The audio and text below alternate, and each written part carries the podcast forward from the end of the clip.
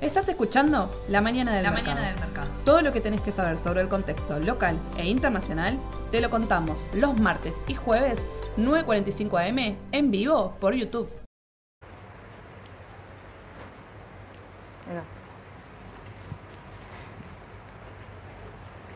Hola a todos, muy buenos días. ¿Cómo les va? Bienvenidos a la mañana del mercado. Hola Mauriño, ¿cómo va? Bien, bien, ¿vos? ¿Todo bien? Buen día, bien. Bueno, me alegro, me alegro. Eh, vamos a arrancar con las noticias Dale. porque Mauro tiene mucho gráfico, mucha cosa y hay mucha pregunta. Voy a estar Sí. preguntando, vi que mandaron preguntas, voy a estar contestando preguntas que mandaron al WhatsApp también, así que, que me las anoté. Pero voy a arrancar rápido con dos temas importantes que están pasando en Argentina y uno es la recompra de bonos de que anunció el Estado, ¿se acuerdan? En enero, Massa dijo vamos a comprar mil millones de dólares de bonos. Bueno, hasta ahí venía todo lindo, los bonos subieron un montón.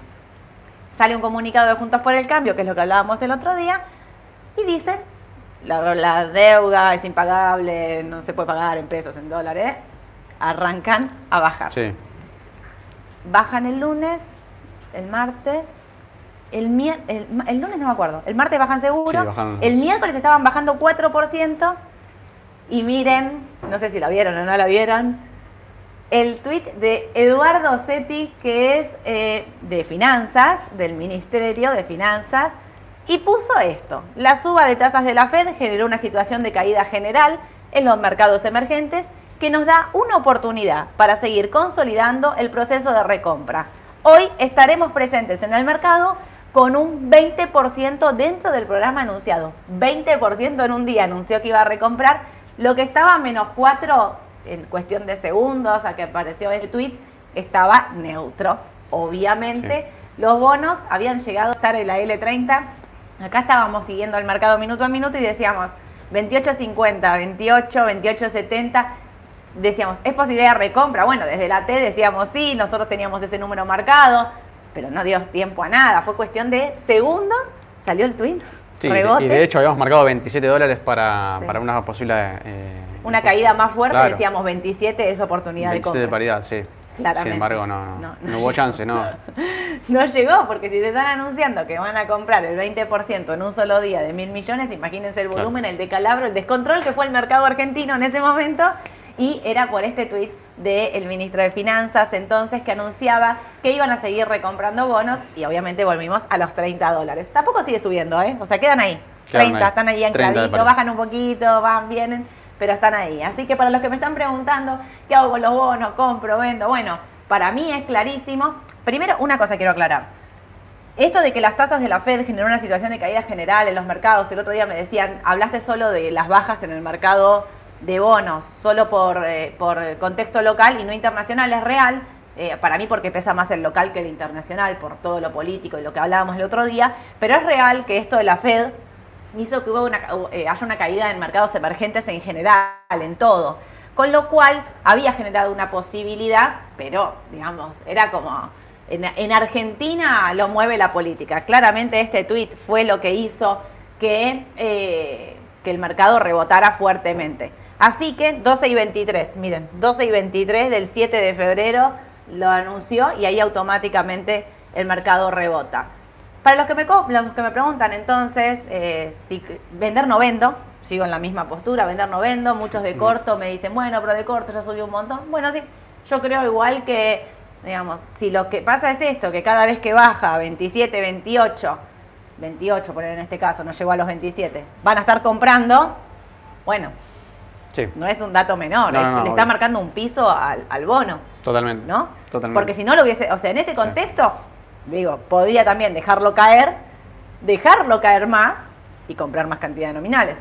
Y sin embargo, Sin ellos vieron como una oportunidad claro. de entrada 28.50. Exacto. O sea, digo, no vendan a menos 28.50, no vendan y, y si ellos mismos están recomprando estos precios es que están viendo la expectativa de que eso suba bastante más o mantener las paridades en ese precio. Entonces digo, ante la posibilidad que yo veo del mercado argentino seguir subiendo, yo no los vendería. No, De corto es una, una discusión esa. Y voy por el segundo tema, que es eh, Central Costanera. ¿Por qué voy a hablar de Central Costanera? Porque el otro día me preguntaban, un- me vienen preguntando hace un montón de Central Costanera, y a mí es un papel que por liquidez, por volumen, mucho no me copa. No, no, no, no es de los papeles que más me gusta. No, pero, yo tampoco lo sigo. No, vos sinceramente, tampoco, ¿no? tanto como, como los, los principales del Merval, no los seguimos. No, sinceramente. la verdad es que no. Pero miren lo que les voy a contar de Central Costanera. Salió en un diario, no sé si lo leyeron. Nicky Caputo, que es, eh, ¿cómo es que le dicen? El hermano del alma de Mauricio Macri. Sí. Nicky Caputo podría convertirse muy pronto en el hombre más poderoso del sistema energético de la Argentina. El hermano del alma, mira acá lo decía, de Mauricio Macri, está a punto de cerrar con la italiana Enel la compra de Central Costanera y una parte de Central Doc Sud. Sumaría esas centrales a Central Puerto, que él ya tiene, y se convertiría así en el mayor generador de energía eléctrica del país y en el dueño de la energía en el área metropolitana. ¿Qué dice este mismo diario? Que en la Casa Rosada y al ministro Massa le volaron la cabeza, que no quieren saber nada, porque dicen que quedar en poder de solo una persona, todo lo que es el área de generación eléctrica es un problema, que bueno, nada, ya todos sabemos lo que es también la concentración en una sola, en un solo eh, jugador en el mercado es muy fuerte. Así que ¿Qué dice la noticia? Seguía diciendo. En el mercado se comenta que Caputo cree fuertemente que Juntos por el Cambio va a volver a ganar las elecciones este año y no quiere quedar expuesto a las sospechas de tráfico de influencias. Más aún si el año que viene, en caso de que gane Juntos por el Cambio, se repite un tarifazo como el que instrumentó el exministro macrista de Aranguren, que multiplicó varias veces las ganancias de las eléctricas. Sin mencionar que durante el macrismo, Central Puerto fue la empresa que más megas ganó en licitaciones del gobierno. ¿Sí? Eh, la intención de Caputo de quedarse con el control de Edesur también es en simultáneo. O sea, quiere quedarse con Enel y quiere quedarse con Edesur. Ahí con Edesur se está peleando con Manzano para ver qué es lo que... mm, si se la queda o no se la queda. Pero bueno, está claramente apuntando un sector, está claramente pensando que va a estar beneficiado en el caso de un aumento de tarifa y entonces lo quiere comprar ahora. Bueno, porque muchos me preguntaban de Central Costanera qué era lo que estaba pasando. Esta noticia, todavía la compra de Enel ni la compra de Sur se dio, pero sí que estaba ahí, digamos, muy fuerte esa pelea y que en el gobierno no quieren saber nada. Una cosa, eh, Central Costanera, Central Puerto, no están reguladas por el Estado, Edesur sí. O sea, Claro. en Edesur sí puede meterse el Estado y regular la tarifa, qué sé yo, en Central Costanera no pueden, Central Puerto tampoco. Así que, digamos, eso me parecía de Argentina como para tener... Estaba, ahí la vi, no estaba ni, o sea, subió un poco, pero no, no- bueno, a mí no es un papel No. que me guste mucho, pero diga, los que están pensando como Caputo tendrían que comprar, porque mirá lo que le está haciendo, compra ahora pensando en que van a ganar y que van a subir la tarifa y que ese papel va a subir, digo, repito un poco lo del otro día, mucha política en el mercado argentino, y miren lo que pasaron con estos papeles del panel general allá por el 2016, Claro. 16, Claro. y ahí AUSO, Autopistas Oeste, eh, había otra, bueno, CAPEX también estaba, que había subido un montón y siguió subiendo, y ahora este año también subió un montón, bueno, el año pasado. Eh, había un montón así de papeles. eh, se me fue el de la constructora, ¿cómo es? Bueno, Consultatio. ahí está. Consultatio, que después dejó de existir, dejó de cotizar porque la compró Sí. TGLT y ahora después TGLT, después de que compró Consultatio, dijo que no podía pagar y bueno, se armó un despelote bárbaro ahí. Digo, mucha política, muchos, eh, mucha cosa ahí metida en un mercado chico, como decimos siempre, un Sí. mercado chico. Em, para hacer ahí el resumen eh, de se baja, no se baja, ¿cómo, eh? Massa dijo, le preguntó a Alberto Fernández, de, decidite si vas a ir a la reelección sí o no. Él le había dicho que no quería ir, no sé. Y por Juntos por el Cambio, Carrió dijo que iba a ser candidata a presidenta por Juntos por el Cambio. Eso es como ahí, resumen político rapidito en la mañana del mercado. Me voy a Estados Unidos, porque vos tenés un montón... Ah, esperen, otra cosa que quiero decir. Acá están los bonos, ven lo que quedaron, 29.64, quedaron ahí, nada. 30 bollando promedio de paridad. dando vuelta, sin mucha vuelta. Merval en dólares, ahora lo iba a estar mencionando, pero me meto en Argentina y termino con esto. Yo veo un rebote en Argentina. Ayer Edu mandó una alerta por eh, los que tenían el WhatsApp y decía que si IPF superaba 11 dólares con 70, podía ir a buscar los 13 dólares. Lo superó durante el día, después bajó, quedó 11.50. Yo igual coincido con Edu en que para mí se viene un rebote de Argentina, IPF, Galicia, Macro francés, Central Puerto. eh, los papeles para mí argentinos están todos para de corto plazo para un rebote. Sí, la que no para es Transportadora del Norte, Transporta. que pasó los 4.45, que era un techo, era una especie de resistencia, y bueno, cuando estaba aún sobrecomprada siguió, y bueno, Ayer subió un- más de un 4%, ¿no? Sí, sí, sí. El otro día un 7, un 8, así que... Para mí esto es acumulación. Alguien preguntaba en el chat, ¿esto es acumulación? Sí, para mí esto es acumulación. Y 6.70 es un piso del Merval en dólares. Dólares. Así que yo lo veo como para, para seguir. Obviamente, Sí. digo, dependemos de... Bueno, hay muchos papeles que están haciendo ¿viste? esas figuras netamente técnicas, digamos, de, de indefinición, digamos, como o de continuidad, si se lo quiere ver de alguna manera, como que están definiendo qué hacer, pero probablemente definan hacia arriba. Obvio. Sí, yo creo lo mismo. Para, antes de irme con vos que estás ahí, me vengo acá y voy a hablar entonces un poquito de. Estados Unidos. Bueno, habló Powell, la cosa siguió más o menos sí. como venía, no, no dijo nada nuevo, la tasa va a llegar al 5%, o sea, estamos hablando de que la suba 25 puntos más, y ahí veremos qué pasa. Y eh, vino el balance de Disney, por eso lo puse, estaba subiendo como más de un 6% en el pre, y esto tiene que ver, bueno, vieron que Disney venía re mal después de la pandemia porque habían puesto un CEO nuevo, y el CEO nuevo como que no daba pie con bola, dice acá en criollo. Y mm, vino el ex CEO, el que estaba antes, y que es el que hizo grande Disney. Bueno, anunció un recorte de empleados. Eh, 3.000 y pico de empleados, eh, no, 7.000 recortes de empleo y eh, van a ahorrar 5.500 millones de dólares, eso por un lado. Y después eh, anunció mm, eh, que va a salir Toy Story 5. Eh, va a haber una otra secuencia de Frozen y va a haber otra de ¿cómo se llama? Zootopia. Zootop- Zo- Zootopia. Zootopia.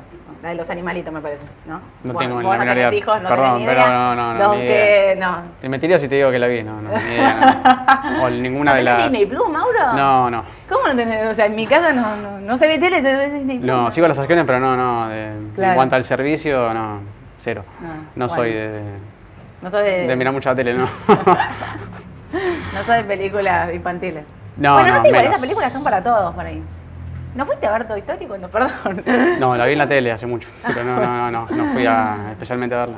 Bueno, eh, se viene la 5 porque fue un exitazo cuando Sí, fue, bueno. rompe todo, eh, digamos, todo el mundo rompe taquilla, récord, pipipi. Anunció esto, entonces también es como para aumentar la facturación de Disney. Y también había cambios, estaban hablando que no fueron avisados, no fueron publicados, pero sí que él viene mencionando cambios nuevamente en volver un poco para atrás, porque en los parques hay un montón de cosas que antes no eran pagas, que ahora son pagas, un montón de servicios que con la pandemia habían sacado, servicios de comida. Están hablando de que lo van a volver a implementar pre-pandemia como era antes, que funcionaba bien, para, a pesar del recorte de la cantidad de empleados que van a hacer.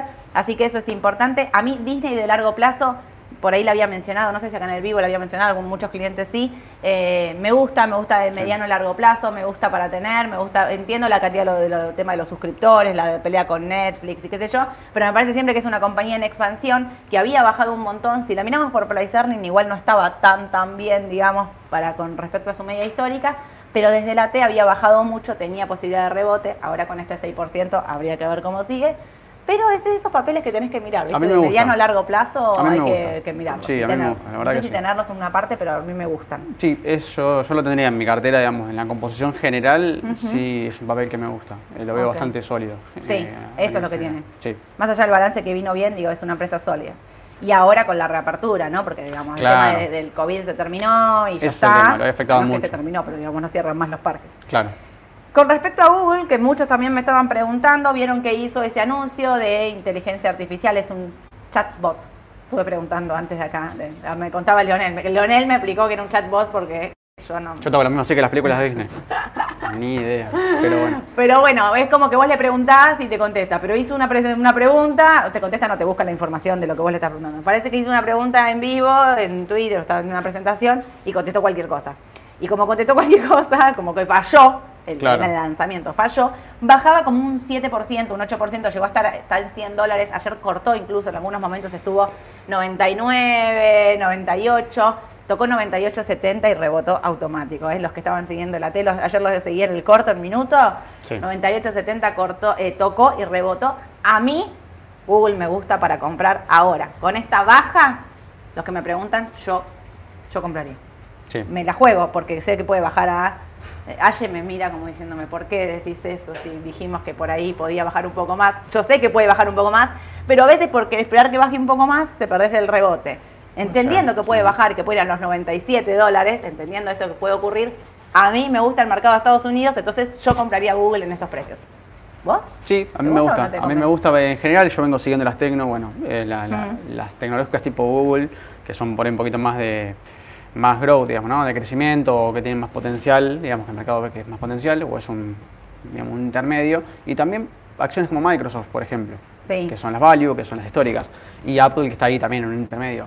Claro. Vengo siguiendo las tres y en general el Nasdaq es como que está muy representado por esas, esas acciones, ¿no? Entonces, Igual los índices, ¿cómo los ves?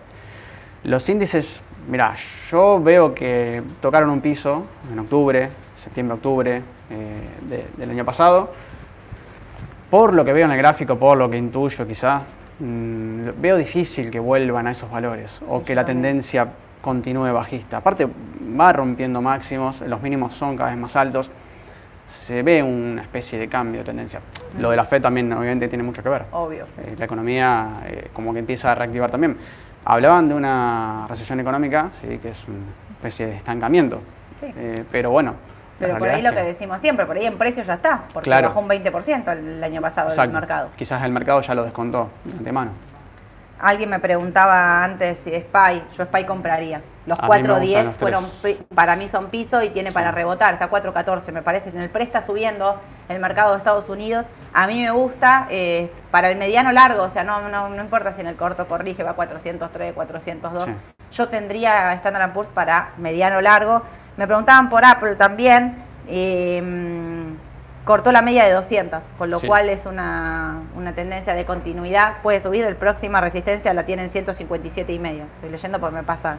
Ayer Sí, me está pasando. lo habíamos chequeado también. Bueno, habíamos hablado con Ale, que por ahí lo más el tema de los price earnings y el tema de, de los balances, cómo vienen los números o las próximas ganancias que tiene la empresa o lo, lo que espera el mercado, ¿no? Que gane la empresa. Él veía un poco eh, con miedo el tema de las técnicas. Claro. Yo desde lo técnico, por ahí un poco más de lo técnico, a mí me gustan. Sí, bajaron un montón, creo que el mercado les pareció demasiado bajo quizás, eh, por demás. Si bien obviamente que empresas como Google, por ejemplo, siempre suelen tener problemas con los gobiernos en Estados Unidos, Sí. viste que los suelen como perseguir, entre comillas, eh, o investigados por tal cosa o tal otra, bueno, Sí. eh, y esas son noticias digamos que por ahí te hacen bajar el papel Sí, o les ponen multas. Multas, eh, pero en realidad los balances en sí, la empresa sigue ganando. Claro. Plata. No, no, a mí me gusta el sector tecnológico en este, en este contexto, me gusta. Eh, bueno, dijimos Apple, Amazon, Google. Amazon también. Amazon también y Mm. Microsoft. Y Microsoft. IBM también. Sí, IBM. también. Por el tema de la nube y todo eso. Intel es la que está floja con el tema de los números. Flojísimo con el tema de números, además de los gráficos, ¿no? Pero los Sí. números para Prefiero atrás. AMD antes que Intel. Mm, sí, para los que también los semiconductores. Sí, totalmente. Bueno, Eh, Loma. pasamos a otra cosa. Esto Dale. es Loma. Bueno, a ver, eh, nos habían pedido Loma la otra vez, no habíamos llegado. Bueno, el, el martes ya la teníamos preparada. Este gráfico creo que es del martes. Tres gráficos de Loma. Largo plazo, mediano plazo quizá, y lo que es el hiper corto plazo para ver si compro hoy o vendo hoy. Bien. A ver, desde esto, desde el 2019, agosto del 2019, bien, con el tema de las PASO, ¿te acordás que habíamos hablado que las ADR habían bajado más de un 50%? Bueno, el papel abrió con un gap de menos 56%, ¿sí? cuando cotizaba cerca de los 12 y pico, 12.90. casi 13, Tal- 12.90. dólares, Casi 13 dólares promedio. Pasó a valer prácticamente nada, o sea, abrió en 5.86. cerca de los 5 dólares. ¿sí? Es un- una baja más del 50%.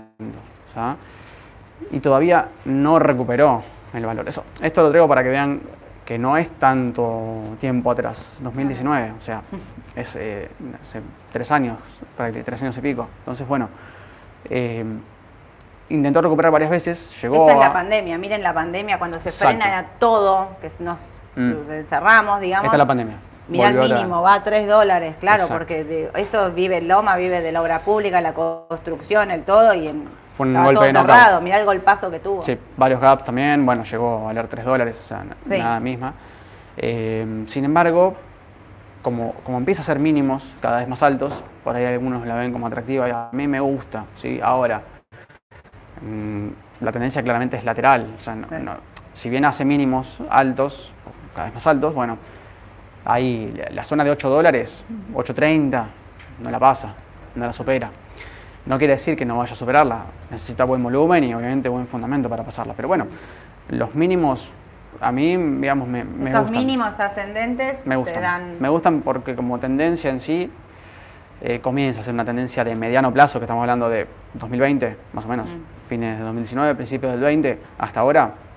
eh, estamos hablando de una tendencia intermedia, o sea, principal, pero de un mediano plazo, ¿sí? Sí. Tendencia principal, pero de mediano plazo. Ahora, eh, en lo que es, si uno mira el- la pantalla completa y ve estos precios, bueno, yo estoy comprando a precios regalados, si vuelve a, a esta situación, digamos, Claro. ¿no? A mí me Eh, gusta. Espero para decirte en el corto. Este es el corto plazo, sí, este es el corto plazo. Y Yo compraría. En el corto plazo, a ver, Lo vuelvo, te vuelvo loco. no, no, no, no. Está, digamos, descomprimió lo que tenía que, descomprimir, sí, en cuanto a la sobrecompra. Quedó el MACD ahora eh, eh, con el histograma negativo, pero sin embargo sigue estando en positivo. Eso es bueno. Eh, yo- yo, digamos, después del 18 de enero, después de la venta que dio el 18 de enero, la venta real que dio el, el estocástico, yo si tuviese que comprar, compraría. O sea, 6.77 es el precio ideal o sería el precio de soporte como, como ideal, ¿no? Para comprar, pero fíjate que la zona, digamos, es la misma, o sea, Sí, sí. 6.80, eh, 6.70, o sea, da igual. Estás ahí.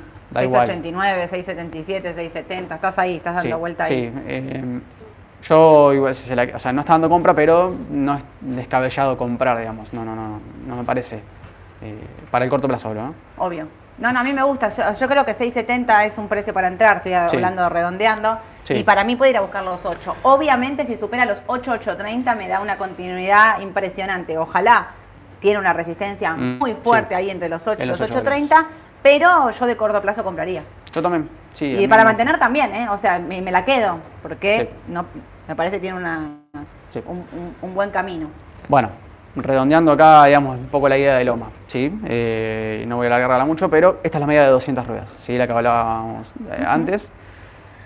La- yo acá marqué en el gráfico, a ver, eh, el ARUN 200 es un indicador más que nada de tendencial, ¿sí? Indica por dónde se mueven los precios, si es por arriba de 70 o 50%, básicamente son los precios positivos contra los precios negativos cuando cruzan y cuando no, ¿sí? cuando se mueve en terreno más positivo que... Bueno, podés- esto se puede ajustar obviamente en el tiempo, Obvio. 14 ruedas, yo puse 200 ruedas porque claramente estoy comparando con la media de 200, ¿sí? estoy comparando una tendencia más, poco más extendida. Entonces, em, por ahora me da que los precios siguen siendo positivos a, a nivel general de dos- promedio de 200 ruedas, ¿no? Promedio, eh, sin explicar demasiado el indicador, simplemente es que se apoyó y usó la media de 200 ruedas como resistencias y soportes desde ya hace tiempo, ¿sí? Desde en 2020, noviembre de 2020. Bueno, yo acá marqué los testigos, se les llaman testigos dentro de la media móvil, cuando no pudo pasar la media móvil y cuando sí lo hizo y cómo lo vine haciendo, pasó de tener varias veces cuatro resistencias en media móvil de 200 a pasar a tener tres soportes en media móvil de 200. ¿sí? Bien. Clave, ¿por qué? Porque la media móvil de 200 coinciden con los 6, 6.15, que Sí. podría llegar, a ver, sin un rebote de corto plazo, podría llegar a 8 y poder rebotar en 6.70, pero 6.15 es un valor donde la media móvil coincide con la regresión, también en 200, ¿sí? pero media de últimas 200 ruedas, de desvíos, dos hacia arriba, dos hacia, arriba, dos hacia abajo. ¿sí?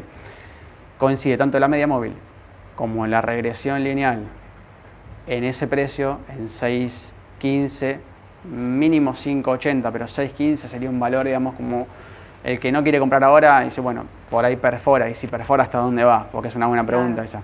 Che, si compro en 6.70 o si no compro y perfora, ¿y hasta dónde puede llegar? Y bueno, 6.15 es un valor netamente técnico, histórico, que Ah. podría llegar a utilizar como soporte. 580 el otro. 5.80 el segundo, como para tener en cuenta después si llega a pasar algo, claro, algo peor, pero en realidad ese, para comprar a corto plazo está genial, quizás ahora, 6.70, pero atento se llega a perforar, porque puede llegar a ir a 6.15, que es un valor históricamente que viene respetando hace rato. Sí, en realidad 6.15 coincide con la media móvil y con la- el soporte dinámico del canal. Obvio. Entonces hay que darle ahí un poco más de importancia netamente desde lo técnico. Así que bueno. Perfecto. eh, es Yo la recomiendo porque como veo Sí. el Merval para arriba, así como veo lo- los índices de Estados Unidos para arriba, Sí. veo el Merval para arriba, digo, yo compraría de Mirá, corto y de hecho, la tendencia de 2022 claramente alcista. Sí, perfecto. Buenísimo. Nos habían preguntado por Bioceres, pero Bueno. pará, pará porque vino el balance de Bioceres. Vino, vino mal el estimado y bien las ganancias. Era así, ¿no? Sí. Sí. Vino mal el estimado y bien las ganancias eh, del beneficio por acción. Y estaba subiendo antes de entrar acá, Subía en un el pre, 4 sí. y medio, un 5. Para el que me preguntaba por Bioceres, ahí está, balance. ¿Y vos qué pensabas? Bueno, Porque este AT es sin el balance. este es previo, este es de ayer. Previo al balance. Sin el balance. El balance cambia todo, siempre lo decimos, eh, más, por más análisis técnico que hagamos, eh, un balance te define. De hecho, vino mal el beneficio por acción y sin embargo las ganancias fueron buenas, entonces el papel sube en el pre. Hay que ver cómo se negocia, obviamente, en la rueda, pero. A ver, ayer en el, en el cierre del mercado estaba dando venta, ¿sí? Eh, De hecho, el 6 de febrero empezó a dar venta Claro. por corte de, o sea, MACD positivo y corte de, de estocástico en sobrecompra. Entonces, eh, si ahora está rebotando, bueno, utilizó el soporte mismo de eh, 11.96. 11.96. Exacto. El Perfecto. 11.96 es el precio que usó ahora, bueno, por el balance. ¿Hasta dónde puede llegar? Bueno, yo le prestaré atención a 12.80 y después vía supera libre. los 12.80 va a 15. Vía libre hasta 15, sí. Perfecto. Eso es en el corto Buenísimo. plazo. Eh, bueno, en largo plazo, mediano plazo Lateraliza quizás mucho. lateraliza, es una tendencia lateral, no es una tendencia alcista, mm, no, es para ideal para movimientos de corto plazo, ¿no? Obvio. O, o trades, digamos, que no duren más de un par de días. Tal cual. Sigo. Ah, despegar nos habían pedido para despegar. Despegar, bueno. eh, ¿Qué pasa con despegar? Simple, voy a resumir porque no, no hay mucho tiempo. Tenemos una tendencia bajista. Esto también es, es desde el año pasado, 2022. Tendencia súper bajista. Pero ¿qué pasa? Divergencias. Divergencias en los osciladores. Divergencias positivas. Eh, a ver, mínimos descendentes en el activo, mínimos ascendentes en los osciladores. Coinciden mucho en lo que es MACD en el mismo periodo. No tanto así en el RSI. El RSI en el último tramo empezó a dar ahora unas pequeñas divergencias, pero yo le prestaremos atención al MACD.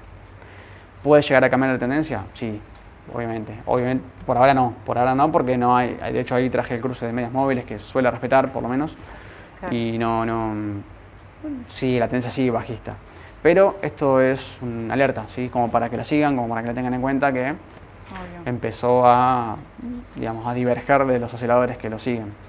Perfecto. ¿Y otro más de despegar? Sí. Y corto plazo despegar, Ah, bueno, yo medí acá, como tomé tendencia de corto plazo, dije, bueno, lo puedo me- medir por Fibonacci para tener en cuenta cuándo puede llegar a retroceder. ¿Por qué? Porque está recontra sobrecomprado y está dando venta. ¿sí? Yo no entraría en el corto plazo y esperaría. De hecho, el histograma de MACD se empieza a agotar. Empezó a dar venta el estocástico después de mucho tiempo de estar sobrecomprado a niveles por arriba de 80. Eh, bueno, yo lo esperaría en estos soportes, digamos. De hecho, los soportes, muchos de los que yo marqué acá, tres de los que marqué acá coinciden, tanto FIBO como históricos. Perfecto. Si lo ven en el gráfico anterior, está ahí. los está gráficos chequeado. están en el, en el link ahí de YouTube. Para los que nos están mirando en vivo, están los Sí. gráficos ya puestos. Sí, bueno, el próximo 690, claramente. 690, 690. 675 y, Y ahí seguir. etcétera. Ver Sí, a dónde se frena. Exacto. Perfecto. Y acá termino, ¿no? Sí. Listo. Bueno, esperá porque esto no termina acá, vos ya sabés. Para el que me pregunta por Edenor, pobre, me puso como tercer intento, como voy a contestar por Edenor porque me preguntó un montón de veces y siempre lo hay.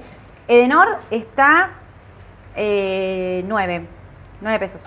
Y, perdón, en 9, sí. Y me parece que, ahí, le pregunté a mira, estaba acá, ¿eh?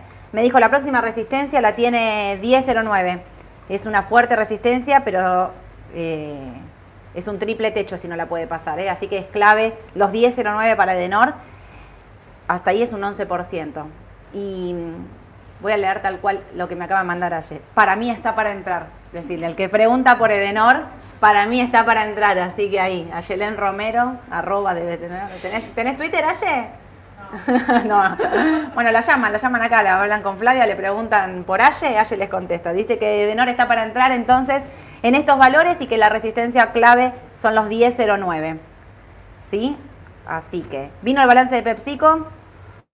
Vino bien, en el pre subió un 2%, vino Toyota, está neutro, pero vino bien, vino Philip Morris, vino justo casi como el estimado, un poquito por debajo del estimado, está neutro, y vino AstraZeneca y vino bien, así que estaba subiendo un 5%. Para que tengo más preguntas acá, pues ¿Qué opinamos sobre los que estamos comprados en bonos GD30 que veníamos de las reperfilaciones, ahí 24 y AO 20? ¿Las pagarán? ¿Convendrá hacer un swap con GD41? Bueno, nos agradece, dice que muy bueno el programa, gracias. Mm. Y yo pienso, sin más, si los tenés desde el reperfilamiento, no los vendas. Quizás pasarte a GD41 es eh, pasarte algo con menos liquidez. Y yo no sé si me pasaría siempre, o sea, a ver, es bueno. Por ahí antes que el 41, el 38, que tiene, buen, tiene buenos cupones y tiene más volumen que el 41. Si pensás dejarlos de largo plazo, sí, lo ideal sería que te pases a algo más largo porque vas a cobrar más rentas. El problema está en el corto plazo. Cuando se reperfila igual una deuda o se reestructura una deuda, se reestructura toda. Obviamente lo demás riesgo es lo corto porque estás esperando cobrar todo ahora, en el corto plazo. Pero un poco lo que venimos diciendo siempre, incluso si hubiese una reestructuración, en estos precios eh, daría, estarías ganando plata, daría ganancia. Entiendo que vos, que si los tenés del I-24 y del lado 20, la pérdida de capital es importante, pero tenés que pensar, bueno, ¿qué, ¿qué, hace uno que está con la liquidez ahora? ¿no? Porque, digamos, la pérdida ya la tenés y si vos vendés estás asumiendo esa pérdida.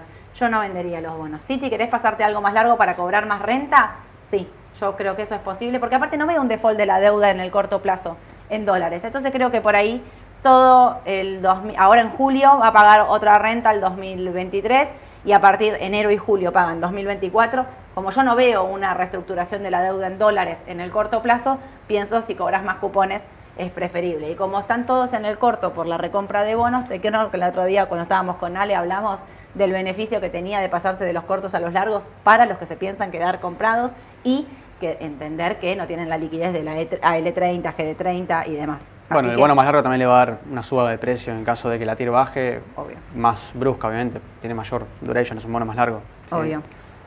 Pero espera que tengo más preguntas. Eh, ¿Cómo vemos eh, Zoom para entrar? La vimos antes de, ah, la entrar, vimos, no nos gustó. No. no, no nos gustó para nada Zoom, así que no. Eh, pensamos que, que, tiene para corregir incluso, ¿eh? Eh, está, yo me había notado, tiene una resistencia muy fuerte en 88, eh, está en 80 aproximadamente, pues estaba subiendo en el pre. Para entrar con certeza tendríamos que esperar eh, que pase ese precio y en el caso de que corrija entrar en los 70. Preguntas sobre el Standard Poor's y el XLE. ¿Qué hacemos con las posiciones? XLE, recuerden, es el ETF de energía. Standard Poor's no lo vendo seguro y para los que están con liquidez yo compraría en estos precios. XLE hasta el máximo le queda un 6%, porque lo miraban antes de entrar. Quizás para entrar en este momento de corto plazo, sí, podría ser. Igual veo otros papeles con más posibilidades de suba. Los que dijimos antes, Google, Amazon, Apple, Tecnológico, Índices Dow, QQQ y SPY. Eh, no lo vendería si lo tengo porque creo que viene en una tendencia que puede dar y ir a buscar nuevamente el máximo. Quizás no entraría no sé, o sea, al que le gusta el tema de la energía, Chevron y Exxon son los principales. Sí, llevan un 50% casi. Exactamente. Eh, hay uno que espera, que acá tenía.